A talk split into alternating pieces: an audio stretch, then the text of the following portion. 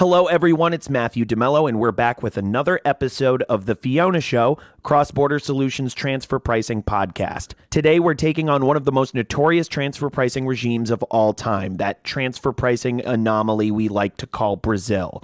Talk about marching to the beat of your own drum. I mean, Brazil is not a member of the OECD. It has its own version of the arm's length principle. It doesn't allow for profit based methods.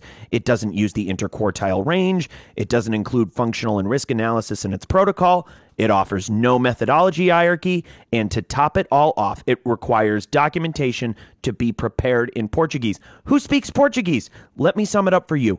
This country takes everything you thought you knew about transfer pricing, all those years of education and on the job experience, not to mention sound logic and reasoning, and throws it right out the window. But hold on, no need to uproot your manufacturing plants just yet. Brazil's transfer pricing regime is on the verge of change. In May 2017, the country applied for membership to the OECD, and that single request helped launch a series of studies, events, and discussions that became known as the OECD Brazil Project. How did that work? How long did it take? What did they discover? Good questions. And that's what we'll be talking about today. Correction, that's what Tom Balco, the head of the transfer pricing unit in the Center for Tax Policy and Administration at the OECD, will be talking about today. He led the OECD Brazil project on behalf of the OECD, and we're thrilled to have him here to say the least. Along with Tom, we have Mimi Song here today, Cross Border Solutions chief economist and these days podcast superstar. And of course, Fiona is here too. Hello, Matt. Nice to get a mention. Finally. Hi, Fiona. Great to have you as always. Just a reminder you can earn CPE credits by listening to this podcast. Here's how it works we're planting two code words in this episode. Send both to The Fiona Show at xbs.ai, and we'll email you your certificate. Simple, right? Now, before I turn over the mic and we get going on Brazil's crazy, I mean unique transfer pricing rules, let's take a look at transfer pricing in the news.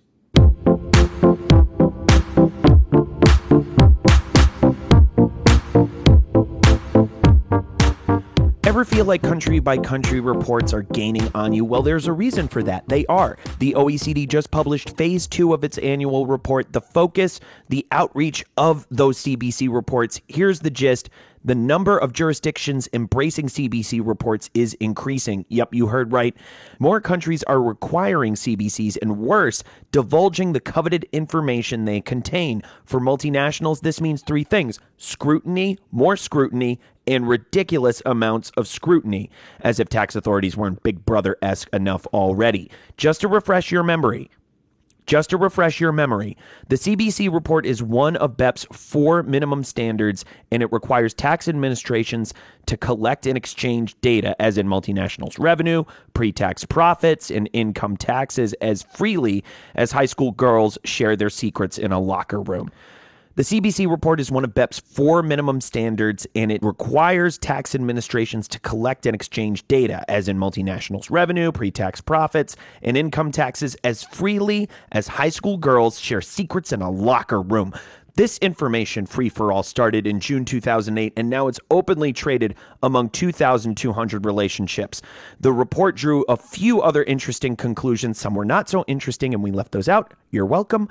Of the 116 jurisdictions surveyed, at least 80 have legally embraced CBC reports for MNEs that have a consolidated threshold of 750 million euros. About 41 others are on their way. 67 jurisdictions have established competent authority agreements, and only 12 jurisdictions received action plans to make data more secure. You have to admit, that's kind of impressive.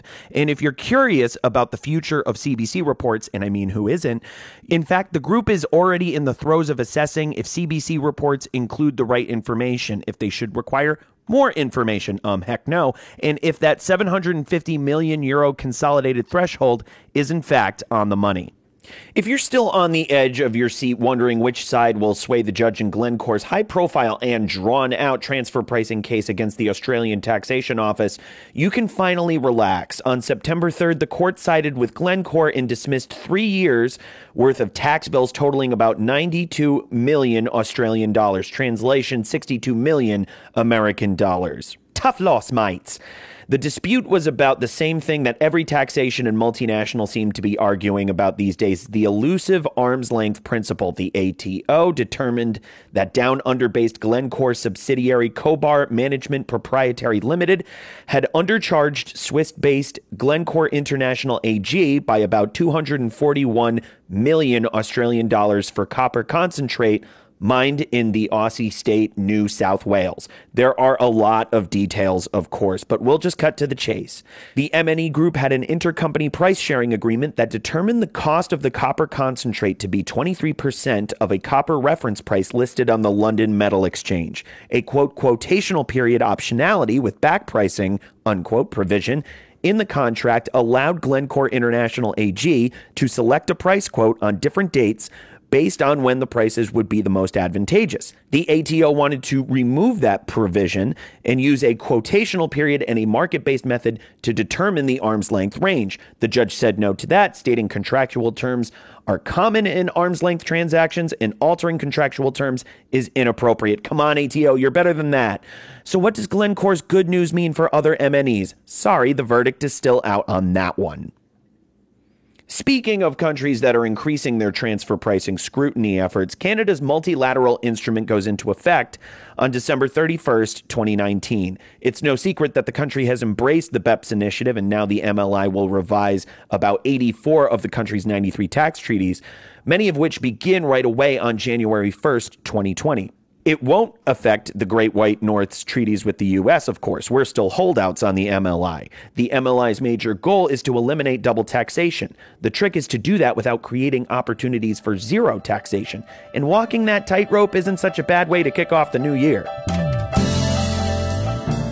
A global pandemic, a grim economic forecast, feeling the squeeze, an R&D tax credit can help lower your burn. If you qualify, the IRS and some state governments will give you a tax credit equal to 10% of your company's spend on development activities. You can even take the credit against payroll taxes if you're in the red.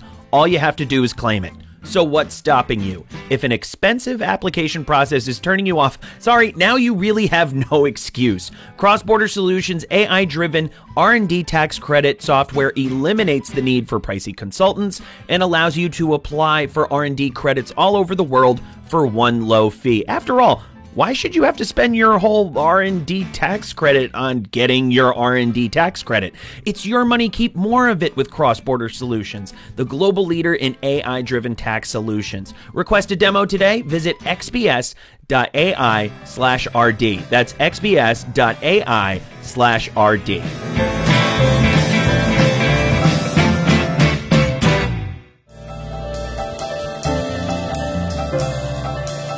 No doubt you've read his quotes in OSE International Tax Review, TP Week, MNE Tax, maybe 360 Law. You've probably heard him speak at a conference or two somewhere along the line. Over the last few years, his calendar has been full of them. Our guest today, Tom Balco, is a transfer pricing legend. He joined the OECD in 2017, but his long and varied career in international taxation started long before that. A Czech and Slovak national.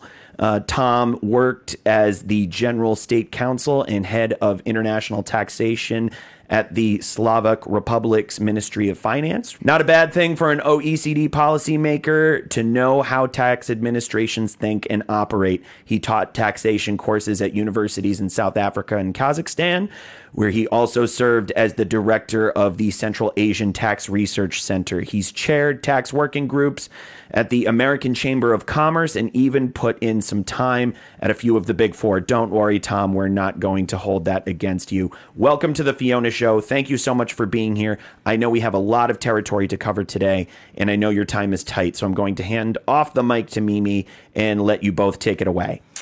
Thank you so much, Matthew. So, before we get started, and Tom, you know, I've also been at various conferences and I've seen you speak, and we may have run into each other at, at, at various conferences. So it's very nice to speak with you again. And before we get started on talking about Brazil, I, we do want to learn a little bit more about you. So, can you tell us how did you get started in tax? Well, so so so uh, let me think. It was. Um, it was in the let's say I think it was 1990 when I started to do an internship in, in Deloitte, and that's when I got exposed to the to the you know both tax and and uh, accounting professions, and uh, and uh, gradually I I uh, started to specialize into international tax, uh, mainly through the postgraduate study. I did a LLM in international tax law in Vienna, uh, where I studied in 2002 2003, um, and uh, afterwards I entered the arena of international tax. Initially as a as a um, uh, stagiaire at the European Commission in Brussels, dealing with the harmonization of the EU tax legislation, but then gradually uh, having uh, short-term contracts uh, and engagements with the Ministry of Finance uh, uh, in, in Chile, in Santiago. Uh, then afterwards was Ministry of Finance of Czech Republic, um, and um, and um, then the career continued with the um, work with the IBFD, uh, International Bureau of Fiscal Affairs in Amsterdam. Then I joined the private sector, uh, PwC in Kazakhstan. That's how I got to Kazakhstan in the first Wow. place. Mhm. And and then and uh, then I stayed on for a number of years, also teaching, as was mentioned in the introduction, but doing tax policy work with the countries in that region, and returning to Europe in 2014 to the to join the Ministry of Finance of Slovakia before joining the OECD in uh, in September 2017. So that's that's a quick overview That's of my that's that's quite a a very uh, rich background, and and and that's amazing. I mean, you've traveled all over the world, and you've had such a such a rich background of experience. How has all that experience, or how is it helping you really at, at the OECD currently? Well, it it really helped in terms of being able to, to, to see the different tax systems and and work uh, and um, and operate in in environment of different countries, which uh, which made me understand and appreciate both the similarities but also the differences uh, between different countries' approaches. We we are having. Uh, Let's say a lot of lot of convergence on different elements of international tax principles. We have model tax conventions uh, where countries may follow uh, either the OECD model convention or UN model convention. So that creates a lot of similarities, but there are still a lot of specificity and nuances between the countries as well. Um, and uh, I think this international career helped me to appreciate that uh, and understand also the underlying policy objectives, where those differences uh, originate, um, and what is the thinking behind it. Uh, so that, that, that has been very important and useful. Um, at the same time, of course, working and living in different countries made me appreciate better different, uh, let's say, cultural backgrounds, Right. um, and see the gl- and see the global business also how the different multinational companies operate in different parts of the world. And uh, so, so yeah, it, I think it was absolutely useful to to to collect that those bits and pieces of mosaic and and and that that that uh, prepares a person for for uh, a job involving different uh, different countries, uh, different jurisdictions, their their policy backgrounds Yep. and objectives. and trying to build consensus, right? Especially with all these different cultural backgrounds and and sort of initiatives, right, locally. Yeah, no, that, that's correct. I think that part of it uh, was, uh, I think it, it made me learn some patience, uh, but also understanding of where the countries come from. And, and, and sometimes, sometimes it's, it's also lack of proper communication between the countries that uh, what I learned in the current job is that uh, oftentimes when we were not reaching consensus, it was actually due to misunderstandings rather, than, rather than strong opposition or unwillingness to, to reach a consensus. So uh, that has been, uh, and, and part of the background that I had from my previous jobs actually helped me to, to be able to dive in the issues of countries and their strong positions and, and, and, and work with them to see whether we can find a way to make it work uh, together with the others. And, and it was working well, so it was very useful. Wow, that's that's amazing. That's fantastic. And you know, I you're based. Where are you exactly based in Europe right now? I, I'm based in Paris. Right now I'm in the office uh, in Paris. Oh, that's fantastic. Um, I need to get out there one day. so, so being in Paris and, and working at the OECD based in Europe, I know that there are lots of different transfer pricing initiatives then that you're working on. Do you find that the um, specific any any specific concerns, transfer pricing related concerns, in Europe versus the U.S. per se? Do you think that there are sort of different um, perspectives on that? I don't think there are dramatically different. I would say that the the, the transfer pricing rules and approaches developed in uh, in Europe have been inspired to a large extent uh, by the work done in the U.S. Mm-hmm. And of course, a lot of the multinational companies uh, originating from the U.S. have been, you know, intensively doing business in different European countries. What makes the European environment more, I would say, challenging is that you have, uh, uh, if you look just at the EU, you have 28 different countries, different jurisdictions which apply transfer pricing rules. And there could be different nuances and, and differences on how the countries approach things, even though I think most of them uh, uh, would follow very closely the transfer pricing guidelines. You will still come across on, on uh, with different uh, divergencies, sometimes smaller, sometimes bigger, mm-hmm. sometimes issues in application and interpretation of, of transfer pricing rules and legislation. And elements of that we can kind of hear about, of course, from the media when we hear about the cases being brought by the European Commission, the DG Compat, uh, you know, when, where they address uh, the rulings issued in different countries which shows you that there are different uh, approaches to, to application of arm's length principle in, in Europe. It doesn't mean that there are different, uh, there is one principle, of course, but that there are nuances that, that, that, some countries may emphasize or may miss in application of arm's length principle. And of course, there are differences in, in the capacity. So not, not all the European countries have the same level of capacity in the transfer pricing function. Right. But, but overall, I would say we, we talk about the same concept, same, same principles. Um, and, and but you have them implemented in different legislations in different uh, ways. Interesting. So that'll be just a very quick reaction to that question. Yeah, yeah, no, and and I, I actually think that's a great segue into the main topic that we want to talk about today, which is the whole OECD Brazil transfer pricing project, especially in light of the fact the you know Brazil's interpretation of arm's length principle may be subtly different than than many other countries, but so, so give us a little bit of perspective here, Tom. What is the purpose of the OECD Brazil transfer pricing project?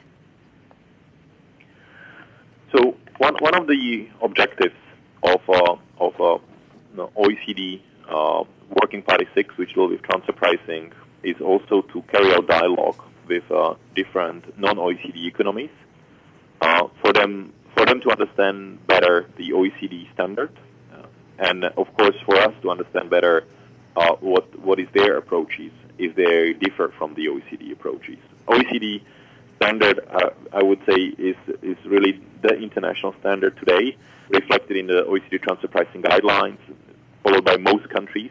When you would look uh, at the United Nations practical manual on transfer pricing, it actually you know reflects and builds on the the, the OECD work, so it doesn't diverge.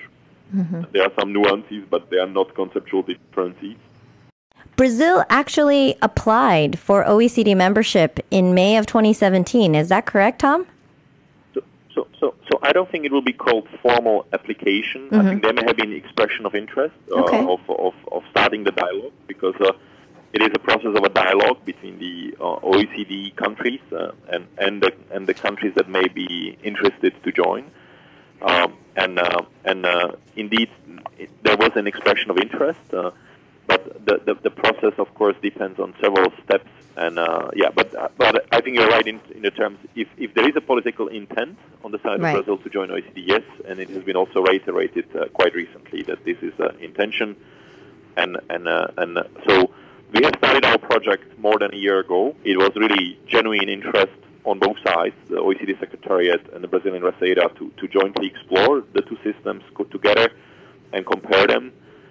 Okay, and so part of the, the part of the project goals of the whole alignment of the of the divergence of um, you know transfer pricing rules, regulations, and the application thereof. It, was that really resulting, you know, from the Brazilian, um, I guess, expression of interest in OECD membership? They have to align, right, and adhere to the minimum standards. So let, let's say that any country who is joining OECD, if, it, if the country is indeed uh, planning to join, mm-hmm. it will be assessed in terms of the, the, the, the, the core principles of the Committee of Fiscal Affairs, but also other committees at the OECD. Okay. And it's true that uh, for the Committee of Fiscal Affairs, which deals with taxation matters, the arm's length principle is the core principle, uh, one of the core principles that countries need to adhere to, and they need to commit uh, to, to, to use the arm's length principle as a principle for prevention and also elimination of double taxation in the transfer pricing uh, area. So, so if uh, you know, so, so, so for, in terms of accession, yes, Brazil will be looked at to what extent it does adhere and, and has the willingness and also capacity and ability to to to basically apply the arm's length principle. Mm-hmm. I would say that the project that we have carried out and the dialogue that we have carried out actually helped uh, in terms of looking at the issues and those divergences, not only from the perspective of, of this external motivation and, and meeting that standard, Mm-hmm. but actually also for what will be the benefits for Brazil uh, uh, let's say, self-motivations. There could be good reasons why alignment could be beneficial for Brazil, irrespective of accession. The fixed margins may not be necessarily an answer to every single situation. Sure. Uh, combined with the freedom of choice of methods, it may often it often leads to the to the to the loss of revenue, which is basically the profit shifted out of Brazil. So there is there is there is losses of revenue. One can look at it as an incentive to some activities, or but it, they are not necessarily intended incentives. So it's they are not administered, they are not measured, and actually they may not be very effective in terms of achieving that objective. Sure. Uh, so, uh, so, so that's one motivation. Second one, the, the lack of alignment is also leading to situations of double taxation. And we, we know, uh, you know, after hundred hundred of years of experience of the global tax systems, that double taxation is an obstacle to trade and to investment, Right. and that can hinder some investment opportunities that would help Brazil to, to, to you know, better integrate its economy into the global value chains and, and benefit from the from the globalized um, economy. So that is the second, I would say, element uh, where where there could be missed opportunities exactly because of the double taxation taking place. So there are at least two good reasons uh, for potential uh, internal motivations of Brazil to, to, to align to the OECD standard. Right. And And, of it- course, there are the, the external driven by the accession. And and to that point, Tom, it, it's you hear that from companies all the time, and and you know my own personal perspective on that too is there was always a little bit of hesitation about how we treat our Brazilian legal entity, right? And some companies are like, oh, operating in Brazil is it's just a nightmare. so it's pretty challenging, I think, from a business perspective to to make sure that you're adhering to the rules and you know you're not being subject to double taxation and this whole divergence has created a lot of problems i think operationally So, yeah, th- th- that's right. Um, I think that, of course, there are more issues than purely transfer pricing. Sure. There- there is also other elements of the system that, that may need to be uh, looked at and enhanced. But, but you're right. It is interesting, uh, kind of, I would say, contrast or paradox that um, the rules that are intended to provide for tax certainty and simplicity uh, through those special uh, features, in fact, sometimes can create uncertainty cross-border. Uh, so there could be mm, uncertainty about the potential double taxation outcomes, and also the, the simplicity does not necessarily uh, arise due to other elements of the of the system where there is a like very strong emphasis on item per item approach. Yeah, so yeah. the grouping of transactions is not really an option. Um, also, the, sometimes the documentary documentation requirements could be then excessive as a consequence, and combination of the item per item approach.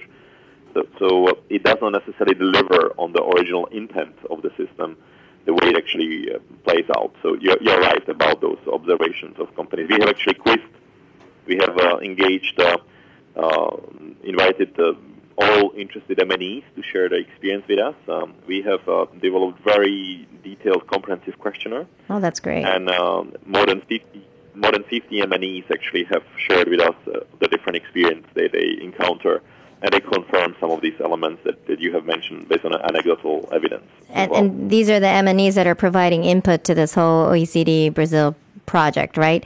And that project is being funded by the United Kingdom Foreign and Commonwealth Office. This is this is correct. The, the, this project has been made possible through the support of the uh, UK uh, FCO office.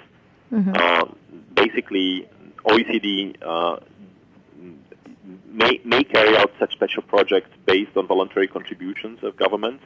We cannot accept contributions or, or support from business, and, and we are very grateful to the UK.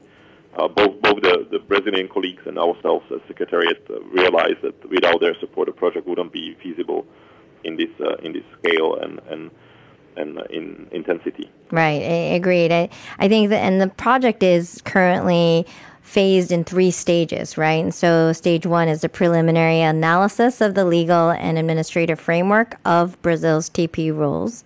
Stage two is the assessment of the strengths and weaknesses of Brazil's existing TP rules and administrative practices. And then stage three is the exploration of those options for aligning Brazil's TP rules with the OECD standards, correct? And so, in between these three stages, where are you guys currently at? So, so actually, all these three stages have been completed. Okay. That was the initial initial part of the project, uh, indeed divided into in those three stages. Uh, we have passed also the stage three, uh, the exploring the options for alignment, in a let's say intermediate stage where we are um, jointly working on preparing a blueprint uh, for Mm-hmm. for the, the the possible alignment and also as also a roadmap. Uh, do- these would be still like technical documents which would need to be then uh, submitted for the political decision uh, to to to have the senior decision makers in the Brazilian government uh, uh, hopefully endorse the next steps in the alignment process so that we can enter into implementation phase. That implementation phase would hopefully start early next year, and, and it may take us uh, one or two years uh, as, at least because uh, the system will need to be changed by changing the legislation. So the new laws will have to be drafted up. The, there will be need for capacity building and and reorganization, retraining of the tax administration. So people are there. Of course, there are auditors and officers dealing with risk assessment, but uh, but people need to be trained to, to for the OECD compliant uh, transfer pricing system. We also contemplate significant work stream on um, on uh, safe harbors and simplification measures to, to, to make uh, the, the, the new system administrable for the for both for the tax administration but also for com- for the taxpayers uh, to make it easy to comply with. So, so a huge project uh, ahead potentially if if the uh, government will will endorse uh, the, the next steps. Excellent. And I'm actually going to cut in very quickly with our first CPE code word, and that word is magnanimous, as in the host of the Fiona show is extremely magnanimous. And back to you guys. Okay. And so, Tom, earlier, I know you were uh, touching upon um, Brazil's unique transfer pricing regimen. So, let's let's reiterate a little bit. What makes Brazil's transfer pricing landscape so different from other countries around the world? I think that the, the, the key elements which are different would be the, uh, let's say, starting from the uh, methods of the transfer pricing. So there would be only equivalents of the three traditional methods uh, recognized by the OECD. So equivalent of the CUP method, cost plus and resale price method, and of course nuanced for inbound and outbound transactions. In addition to the methods, there would be principle of freedom of choice of the method rather than selection of the most appropriate method. Right. Um, and um, so that will be one important feature. And within the, the those uh, equivalents of the cost plus and resale price method, you would have the fixed margin element. So not using comparables, but using the fixed margins uh, for the for the for those uh, two two types of methods, uh, which of course are broken down. They are a subset of those methods, but I would refer to them as a uh, equivalents to the OECD traditional methods of cost plus and resale price. So that will be, I think, uh, some some of the key elements. Other would be this item per item approach that you cannot group transactions. You are assessing each transaction uh, on its own, uh, which is concept which exists in the customs uh, regulations. And uh, but uh, in transfer pricing, we have learned uh, uh, that grouping can bring more simplicity and, and more ease uh, in administration and compliance. Uh, so that's currently absent, absent, the ability to group transactions. Uh, in terms of the comparability um, uh, of transactions, taken that the, the comparability analysis is to a large extent replaced by the fixed margins that reduces the, the relevance of the comparability analysis, which in fact is the cornerstone of arm's length principle, but it's not fully in place mm-hmm. uh, in Brazil. Even though it could be relevant for the for the comparable uncontrolled price method, it may not be fully relevant for the other uh, methods uh, which are in place. Of course, there is no advanced pricing agreements uh, as, as a measure to prevent or, or eliminate double taxation in terms of the transfer pricing documentation, there is no concept of local file or master file, even though recently the, the CBCR, country by country reporting, was actually introduced. The two other elements of the transfer pricing documentation are not in place. Uh, there is a, there is no guidance on intangibles. In fact, uh, outbound payments for intangibles, outbound payments are specifically carved out from the transfer pricing uh, legislation, and there is a special like defensive measure limitation to deductibility of uh, royalties. Uh, but but taken the intangibles are not reflected in the analysis. One of the key profit drivers, uh, you know, of today's business is intangibles is completely absent from the current rules, and and that's where is of course loss of revenues potentially to Brazil. Right. Uh, there is a, there is hardly any guidance on on on services. Uh, so when the system has been developed in 1996, services have not been necessarily the most dominant uh, element of the Brazilian industry. It was more like purchase of services from, from abroad rather than exporting them. So what you see is also a special measure, like a limited deductibility of services uh, in form of technical uh, and management fees, uh, but that and, and therefore also part of the uh, part of the let's say guidance on, on transfer pricing on services is not in place. In fact, it's also area carved out from the legislation uh, in terms of those outbound payments. There, there is some guidance on cost contribution arrangements, but it's not in legislation. It is more like administrative guidance. Mm-hmm. And uh, there seems to be complete lack of guidance on reorganization of companies. So, so Chapter 9 of transfer pricing guidelines is not really reflected in the in the existing rules and concepts. And uh, so, so you know, to, to recap, you know, like so, this, I kind of try to take you systematically through the different elements of the of our transfer pricing uh, system. And of course, I would, you know, you would always start from the accurate delineation of the actual transaction. You know, that that concept is not fully in place. There are some features which could, to a certain extent, resemble this this element, which is also new or was you know, further highlighted in the 2017 update of transfer pricing guidelines. So, it's not fully in place and uh, and of course the analysis of risks is also not really in in you know a key key criterion or relevant of relevance in the existing system. So there are other also fundamental elements of the system which which diverge from right. Note to multinational companies everywhere if you think the coronavirus has affected your bottom line, take a look at how it's devastated the economies of governments around the world. And where do you think tax authorities will look to make up for all that lost revenue? That's right, your transfer pricing. You can't afford to be non compliant, but then you probably can't afford to pay for an overpriced consultant who bills by the hour either. Oops, sorry, Big Four. We've got the answer. Cross Border Solutions AI powered transfer pricing software keeps you in compliance by preparing accurate, hyper localized reports that protect you from transfer pricing audits, penalties, and adjustments. And our technology is available for one flat fee, a fraction of what you'd pay a big name consultant. Again, apologies, Big Four. Stay in compliance and on budget with Cross Border Solutions AI driven transfer pricing software. It's no wonder we're the global leader in AI driven tax solutions. There we go again. I'm so sorry, Big. You know what? Wait, who am I kidding? Sign up for a free demo of Cross Border Solutions transfer pricing technology today at xbs.ai slash TP. That's xbs.ai slash TP. and all of this, uh, and clearly you you guys got a, a, lot of perspective through the completion of at least the first three stages of the OECD Brazil project, um, and there's a lot of divergence and a lot of uh, challenges with respect to the Brazil's transfer pricing regime. I, I am curious. I mean, a lot of this information was also collected from.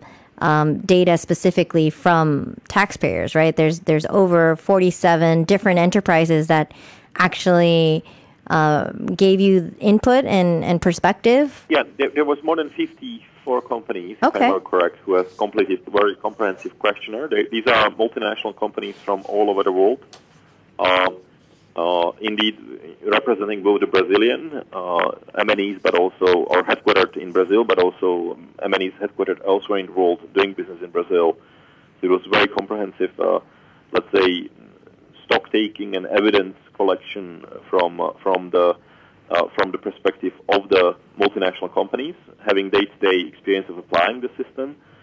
We also have actually engaged uh, the governments of other countries, which we could, you know, let's say, consider to be the major trading and investment partners of Brazil. Sure. And also, we try to collect uh, experience uh, from their side. So, what is their perspectives on potential issues arising in bilateral relations?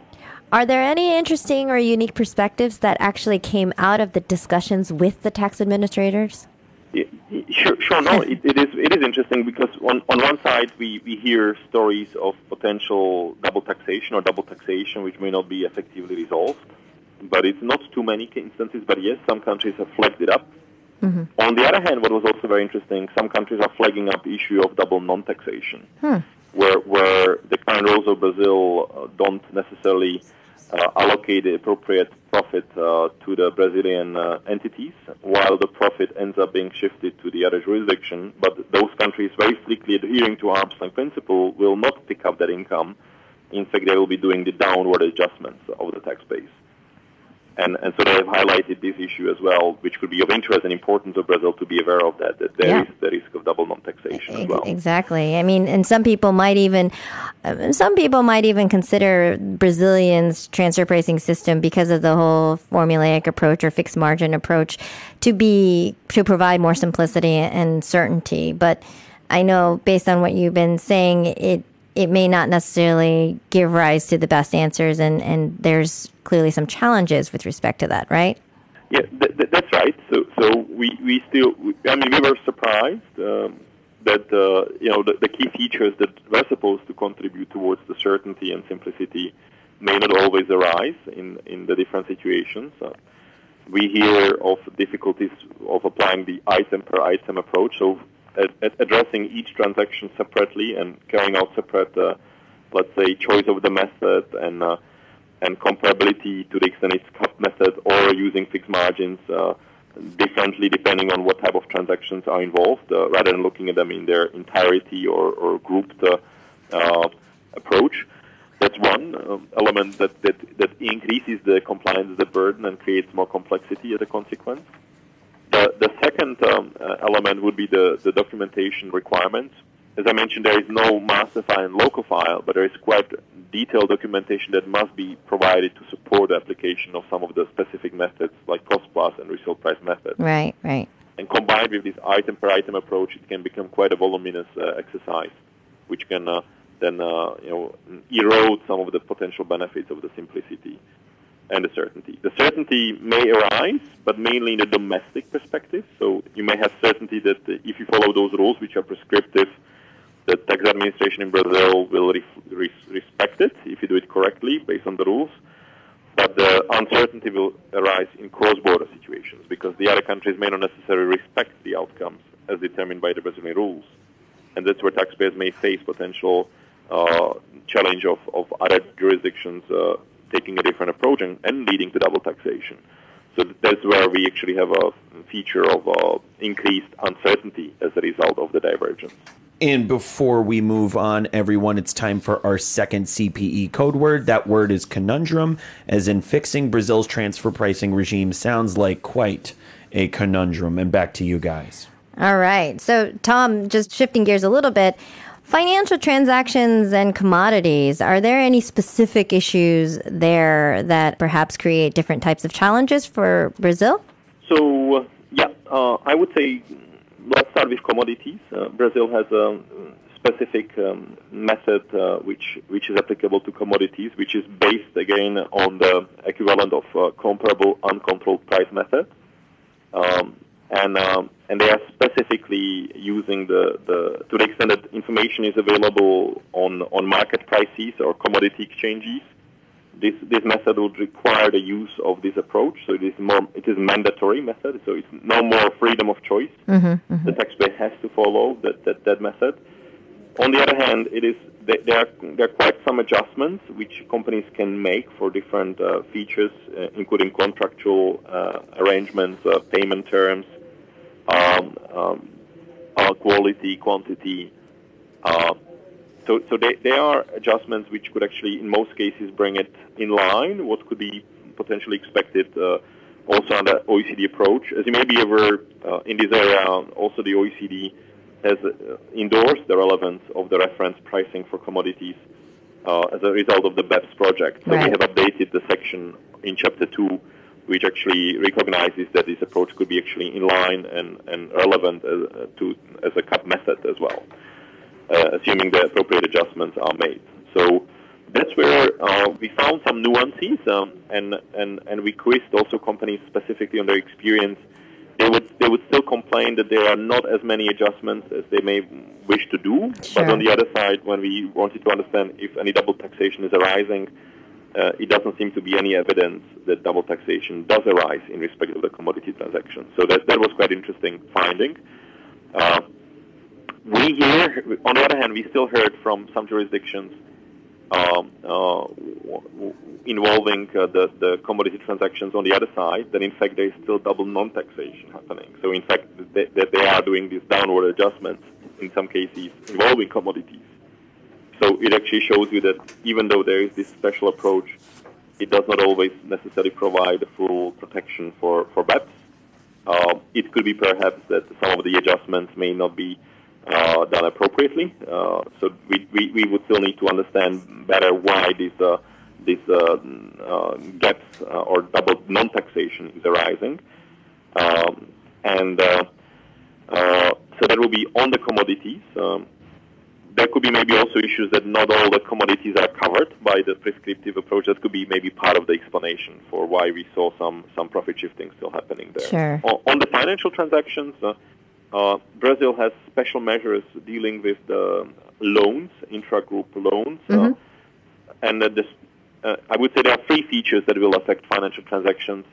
The, the general feature of general uh, um, rule on deductibility of expenses, which must be that expense must be necessary and usual for the business of the company. So there is like a general principle in the law, which would be of relevance also when we talk about financial transactions.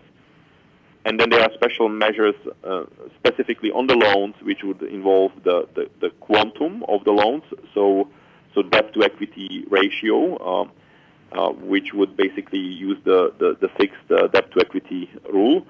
And the second feature is uh, also fixed or maximum interest rates. Uh, so there are prescriptive rules on how to calculate the interest rates with reference to the to the to the rate uh, of interest issued by the on the bonds issued by the government. So there are these, let's say, special measures which could, on one side, protect, provide some protection from bad practices, and we see similar measures also applied in other countries. But there is complete absence of rules dealing with other financial transactions, right? Right. Such as guarantees, uh, cash pooling, mm-hmm. uh, intra intra group uh, reinsurance or captive insurance arrangements, hedging. So, so there is lack of specific guidance on these areas, which kind of will pose a question. So what, what to do? And, and you can perhaps consider using the CUP method or then the equivalent of the cost plus and resale price methods, but then with the, with the fixed margins, which could also lead to some quite uh, un, unusual outcomes as a consequence. So I would say on, on financial transactions, yes, there is some guidance, not, you know, let's say on the margin of transfer pricing rules or maybe outside of transfer pricing rules. Uh, and and there is also absence of guidance uh, for most of the financial transactions, which I would say can create uh, you know questionable outcomes. Uh, sometimes right. Uh, sometimes I would actually be worried about the, the potential BEPS risks involved. Well, uh, clearly there's been a significant amount of work and evaluation of the, the Brazilian transfer pricing regime and, and lots of uh, changes towards alignment, right? And so right now, I, we understand that there's there's an idea of you know there's a potential immediate versus gradual alignment, and so how is an alignment anticipated to be structured? Is there some sort of taxpayer threshold for in terms of alignment of the whole Brazil transfer pricing regime to the OECD standards? So, so no decisions have been made uh, Okay. on this, um, but but it's true that we have explored these options. Uh, we have contemplated options of making only partial alignment, but then we realized that that would actually lead to even more complexities Sure. And even more difficulties with applying, let's say, dual system or or system which is partially aligned. So, so that's why we eventually um, ended up agreeing with Receita Federal um, that uh, the, the the best way forward would be to do either full alignment, actually to do full alignment. Uh, but the question was whether you do it in one big bang. So Right. we everybody wakes up next January and there is new rules in place. Yep. And good luck with that.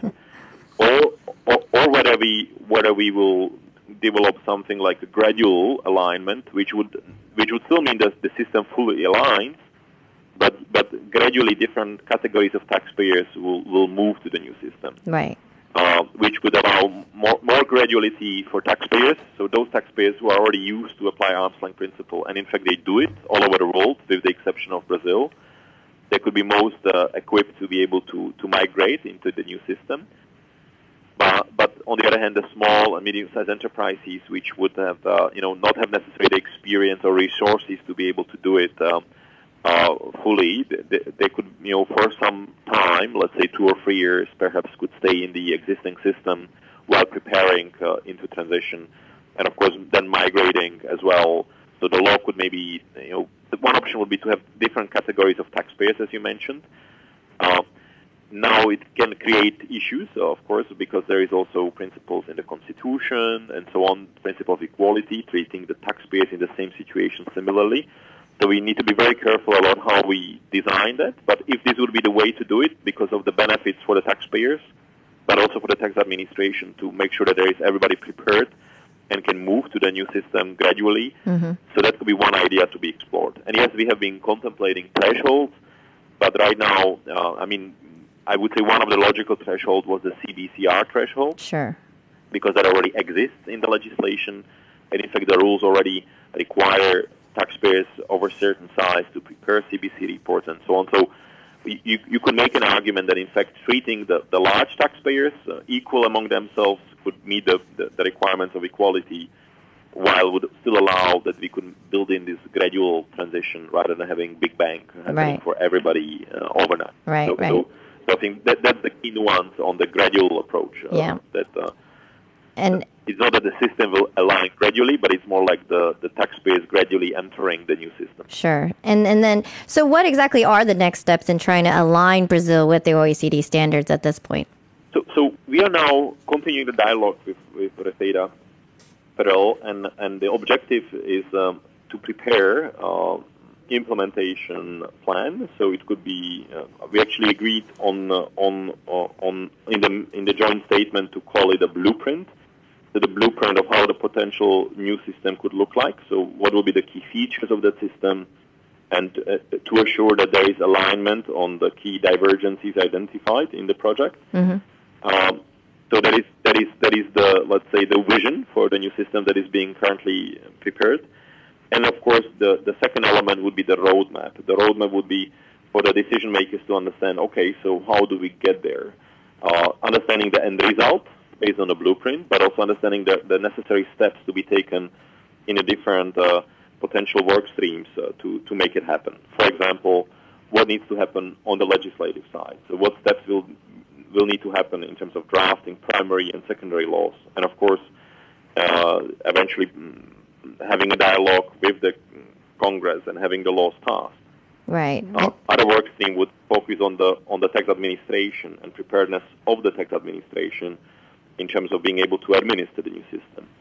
Okay. And other elements would involve um, would involve the development of the safe harbors uh, and and make assuring also appropriate preparedness of taxpayers for them to be able to comply with the new system. So, so the, the, the, this is what one could expect to see in the roadmap, which would be like an annex to the blueprint.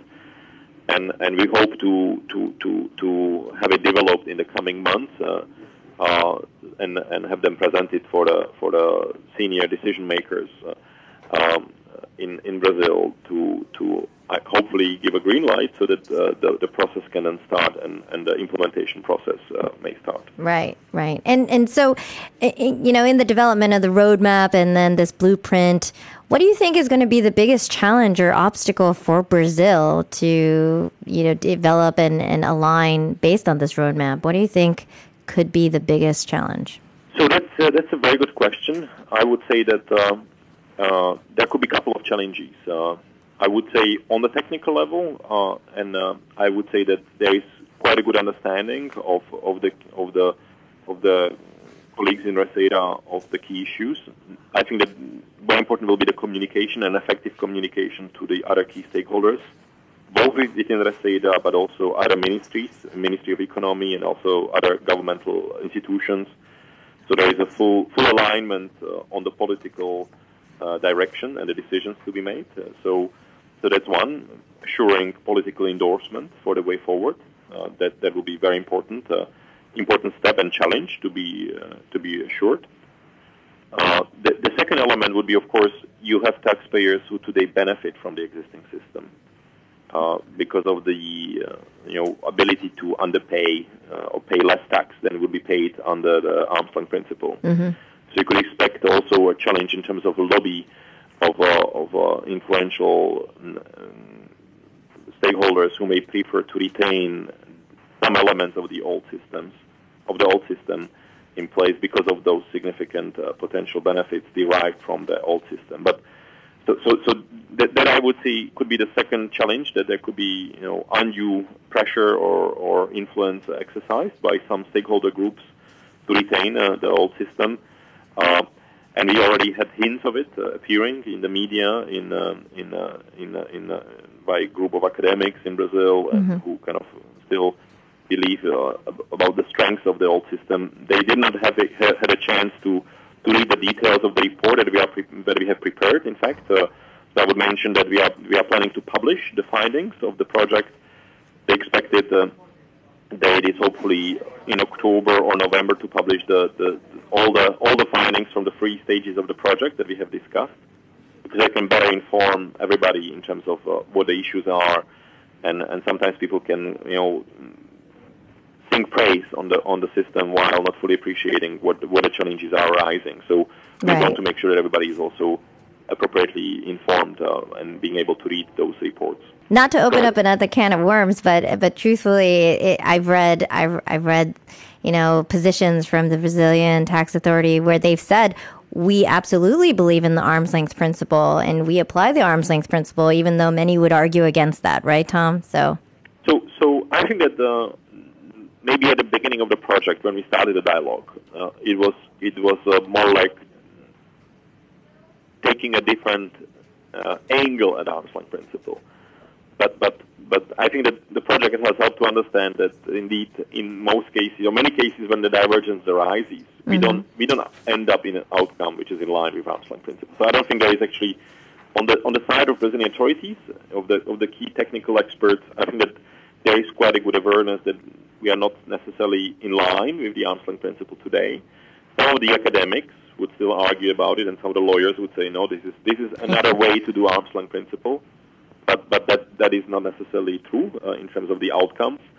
Uh, maybe purely from the from you know like of course, you can have debate about it, uh, and and uh, but I would say the majority of people, if you would uh, present the different situations, would agree that that the arm's length outcomes are actually not achieved in many instances. Right, right. Hi, I'm Matthew DeMello, and you may know me as the host of the Fiona Show Cross Border Solutions weekly transfer pricing podcast. And while I love to discuss transfer pricing, this podcast isn't the only place you can hear me doing it.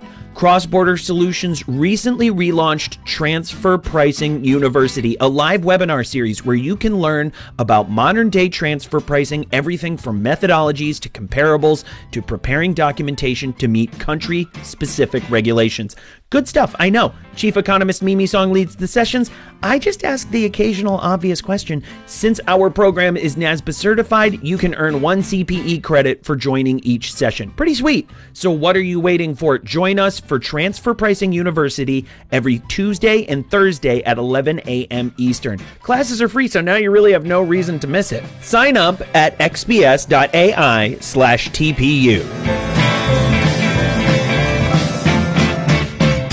In terms of you know, Brazil being able to revise its rules and regulations completely and follow this roadmap, I clearly they're going to have to invest in a lot of personnel and get a lot of training on on the other types of methods, you know, beyond the three methods that they have today they're going to, to your point, they're going to have to make sure they understand the elements of preparing a good and robust functional analysis, right? Understanding the value chain and across the different entities that are involved in, in the contribution to their entire organization. And then they're going to have to further invest in databases and, and things of that nature and, and perhaps even, you know, restructure the, the way that they do assessments and, and dispute resolution and things of that nature, right? I, I, agree. A lot, lot of capacity building will need to happen um, in terms of uh, training and, and retra- retraining the auditors, uh, you know, re- refocusing the risk assessment function for transfer pricing, potentially developing uh, transfer pricing uh, economic analysis uh, functions uh, within the tax administration to support the, the, the TP audit um, work.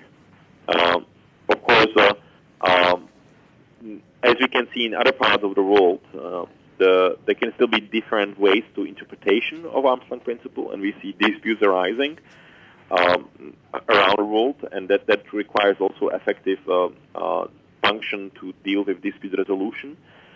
So th- there is significant work to be done on the tax administration side.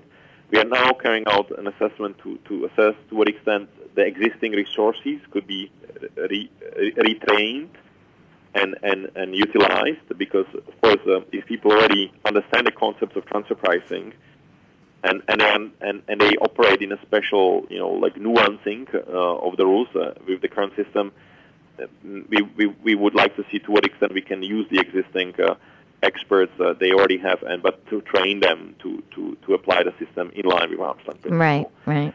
But I agree with you there, there will be need for comparability in uh, data and information. So databases and systems will need to be developed. And we, we, we probably will need to invest heavily on developing the safe harbors because that could simplify work both for the taxpayers and the tax administration. And, and as you know, the safe harbor could actually provide similar degree of simplicity, but of course more, more, more carefully being uh, designed and refined for the specific economic circumstances rather than having the one size fits all kind of approach. So that will be also one of the important elements of the ingredients of the new system to make sure it's uh, like really number of simplification measures and safe harbor features uh, to, to, to make life bearable. Um, otherwise, it could be too much of a, of a jump from the current system right. into the uh, full-fledged arm's length principle uh, without having such uh, simplification measures and safe harbors. Yep, absolutely. Well, there's there's clearly been a lot of work and still a long road ahead, but it, it's tremendous the amount of effort that you guys at the OECD have, have put forth in this project, and I, I personally commend you and, and good luck as as you continue down this road. And thank you so much for your time, Tom. This has been absolutely wonderful. Yep. I think I'm going to hand it over to Matt. Well, who knew a deep discussion about transfer pricing could be so much fun? Thank you so much again, Tom, for making time for us. I hope you'll come back and join us again. This podcast was hosted, edited, and engineered by yours truly, Matthew DeMello. Marilyn Mitchum Strom, our executive producer, writes our scripts. Listeners, don't forget to subscribe to our podcast, The Fiona Show, on iTunes or Spotify, and we'll keep you in the loop on the transfer pricing world every week. I mean, Brazil is just one of the OECD's projects. There are plenty of others, and we plan to tackle them all right here on The Fiona Show.